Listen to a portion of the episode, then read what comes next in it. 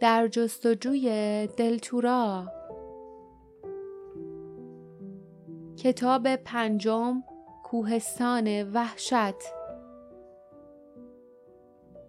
فصل پنجم دشمن.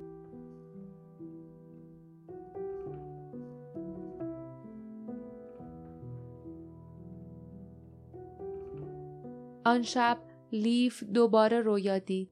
نقشش را قبلا کشیده بود. از آب چشم نوشیده و در آن حال به پدر و مادرش فکر کرده بود. با خود گفت اگه اونا مردن پس بهتر زودتر با این حقیقت روبرو بشم. اگه زنده باشن این شانس رو دارم که بفهمم کجا وقتی او و دوستانش آماده خوابیدن می شدند فکر اینکه قرار است چه موضوعی را بفهمد او را ساکت و عصبی کرده بود. لیف به باردا و جاسمین چیزی نگفت اما شاید آنها حدس می‌زدند که او چه نقشایی کشیده است. چون آنها نیز ساکت بودند. بعد به یکدیگر شب به خیر گفتند و دیگر حرفی نزدند. لیف از رفتار آنها سپاسگزار بود. این چیزی بود که باید به تنهایی با آن مواجه می‌شد و حرف زدن دربارهاش کمکی نمی‌کرد. خواب زود به سراغش نیامد. مدتی طولانی بیدار بود و به آسمان خیره نگاه می کرد. اما سرانجام خوابالودگی که در اثر آب چشمه به وجود آمده بود او را در بر گرفت. این بار رویا تقریبا خیلی زود به سراغش آمد. اولین چیزی که متوجه شد بو بود. بوی پوسیدگی و رطوبت. بعد صداهایی شنید. در جایی نه چندان دور مردم ناله و گریه می کردند. صدای خفهشان تنیندار و شبهوار بود. آنجا خیلی تاریک بود. با وحشت فکر کرد. وای تو آرامگاهم. بعد کم کم چشمانش به تاریکی عادت کرد و دید که در سیاه چال است. پیکری با سری فرو افتاده در گوشه روی زمین نشسته بود. پدرش بود.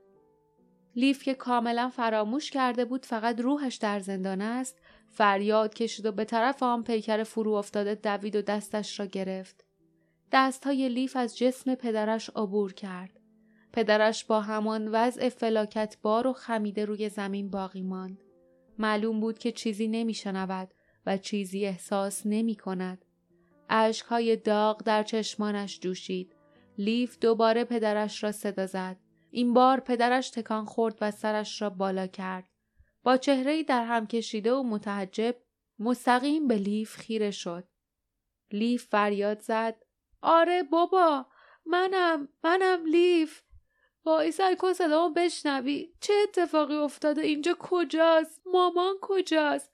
اما پدرش آه عمیقی کشید و دوباره سرش را پایین انداخت و با خود زمزمه کرد. فقط یه رویاست. لیف فریاد زد. رویا نیست. من اینجام بابا. پدرش سرش را بلند کرد.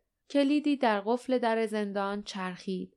وقتی در با سر و صدا باز شد لیف رو برگردان سه نفر آنجا ایستاده بودند مرد لاغر و بلندی با لباسی بلند و دو نگهبان مشعل به دست پشت سرش لحظه ای لیف وحشت زده شد فکر کرد که صدای فریادش را شنیدند اما فوری متوجه شد که تازه واردان نیز مانند پدرش از حضور او بیخبرند.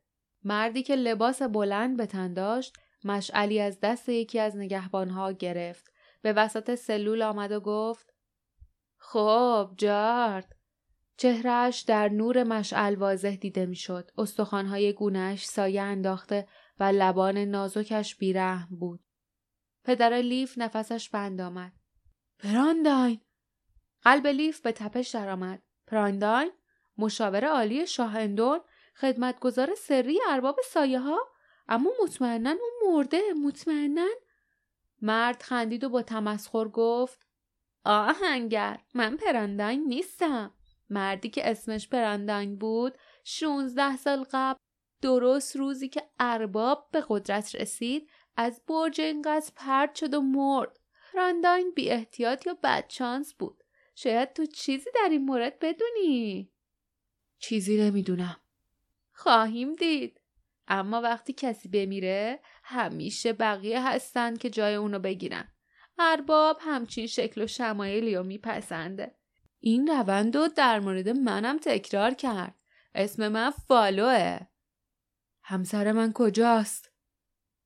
نفس لیف بند آمد. مرد لاغرندام پوسخندی زد و گفت دلت می‌خواد بدونی؟ شاید بهت بگم. البته اگه به سوالای من جواب بدی. چه سوالایی؟ چرا ما رو اینجا آوردین؟ ما کار خلافی نکردیم. فالو به طرف در برگشت جایی که نگهبانها به تماشا ایستاده بودند و دستور داد. ما رو تنها بذارید. می‌خوام تنهایی از زندانی سوال کنم. نگهبانها به موافقت سر تکان دادند و بیرون رفتند. به محض اینکه در محکم بسته شد مرد لاغرندام از زیر لباسش چیزی بیرون آورد. کتاب کوچک آبی رنگ. آن کتاب کمربند دلتورا بود. همان کتابی که در کتابخانه قصر پنهان کرده بودند و جارد آن را پیدا کرده بود. کتابی که لیف در طول زندگیش اغلب آن را مطالعه کرده بود.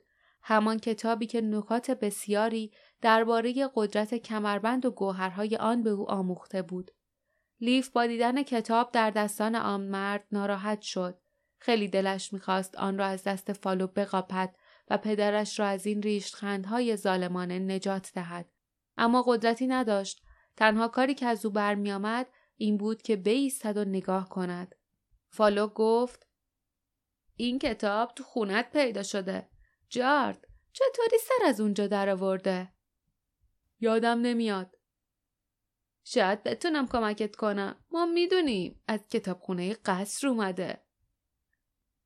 وقتی جوان بودم تو قصر زندگی می‌کردم.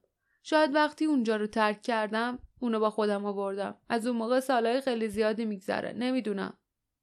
فالو با انگشتان استخوانیش روی کتاب ضرب گرفت. لبخند بیرحمانه از روی لبانش پاک نمی‌شد. گفت ارباب فکر می‌کنه تو ما رو گول زدی جار فکر می‌کنه تو با اون دوست جوون و ابلهت شاه اندون در تماس بودی. در نهایت هم به اون عروس احمقش و طوله تو راهشون کمک کردی تا فرار کنن. پدر لیف سرش را به مخالفت تکان داد و با صدایی آهسته و آرام گفت اندون اونقدر احمق بود که منو خائن می‌دونست. اندون هیچ وقت واسه کمک به من رو ننداخت. منم به اون کمک نکردم. ما اینطوری فکر می‌کردیم. اما حالا زیاد مطمئن نیستیم آهنگر. تو قلم رو ما اتفاقای عجیبی افتاده. اتفاقایی که اربابم اصلا از اونا خوشش نمیاد. لیف در چشمان پدرش که به پایین دوخته شده بودند برق امیدی دید. فوری به فالو خیره شد. آیا او همین برق را دیده بود؟ بله دیده بود. او با نگاهی سرد و بیاحساس ادامه داد. یه متحدای خاصی که واسه یه ارباب خیلی با ارزش بودن با بیرحمی کشته شدن. چیزای خاصی که واسه ارباب خیلی با ارزش بودن دزدیده شدن. ما حدس می‌زنیم که شاه اندون زنده است.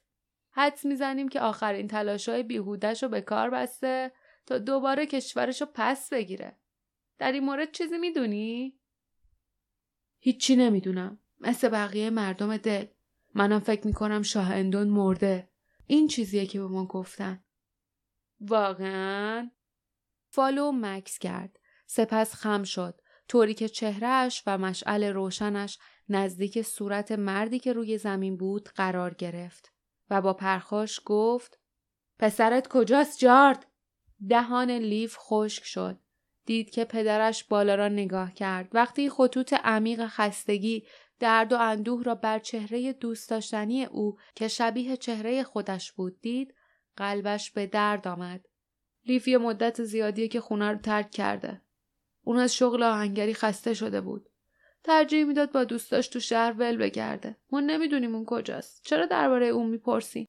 اون قلب مادرش منو شکست. قلب لیف از شهامت پدرش شاد شد. صدایش بلند و گله بود. صدایی که دیگر متعلق به یک خانواده لطمه دیده نبود.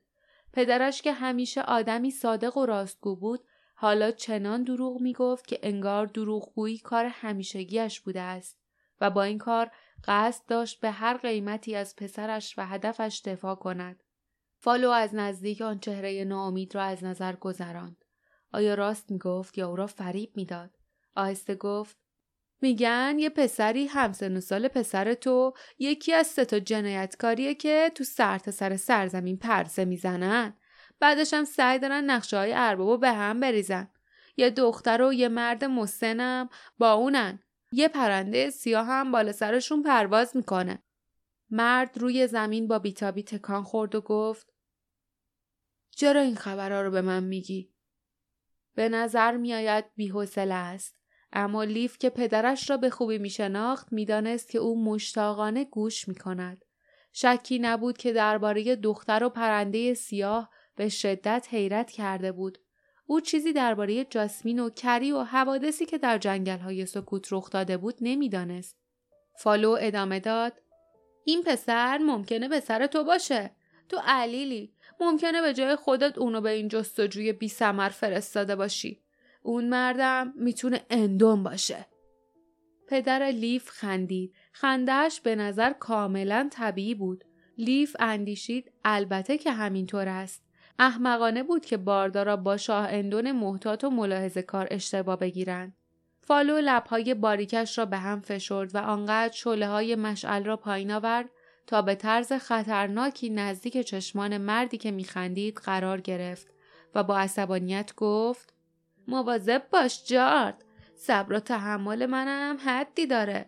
جونتو تو دستای منه متعلق به خودت نیست. صدای خنده متوقف شد.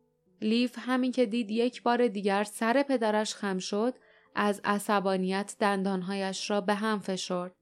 فالو به طرف در رفت و آهسته گفت دوباره برمیگردم. به این چیزایی که گفتم خوب فکر کن. دفعه بعد که اومدم دیدنت از تو انتظار دارم جواب بدی. اگر اون چیزی رو که ما حد می‌زنیم انجام داده باشی فقط تحمل درد تو رو وادار به گفتن حقیقت نمی‌کنه. اما شاید درد کسی که دوستش داری تحریک کننده تر باشه. مشتش را بالا برد و به در کوبید. در باز شد. او رفت و در را پشت سرش محکم به هم کوبید. کلید در قفل به چرخش درآمد.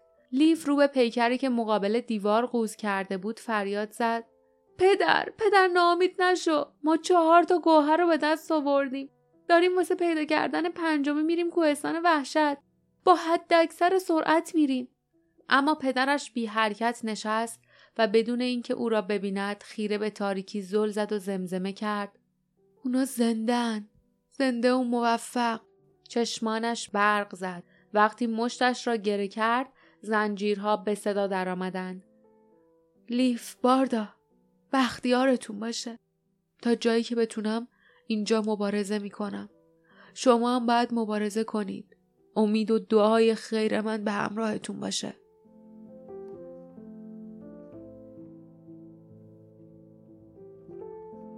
پایان فصل پنجم.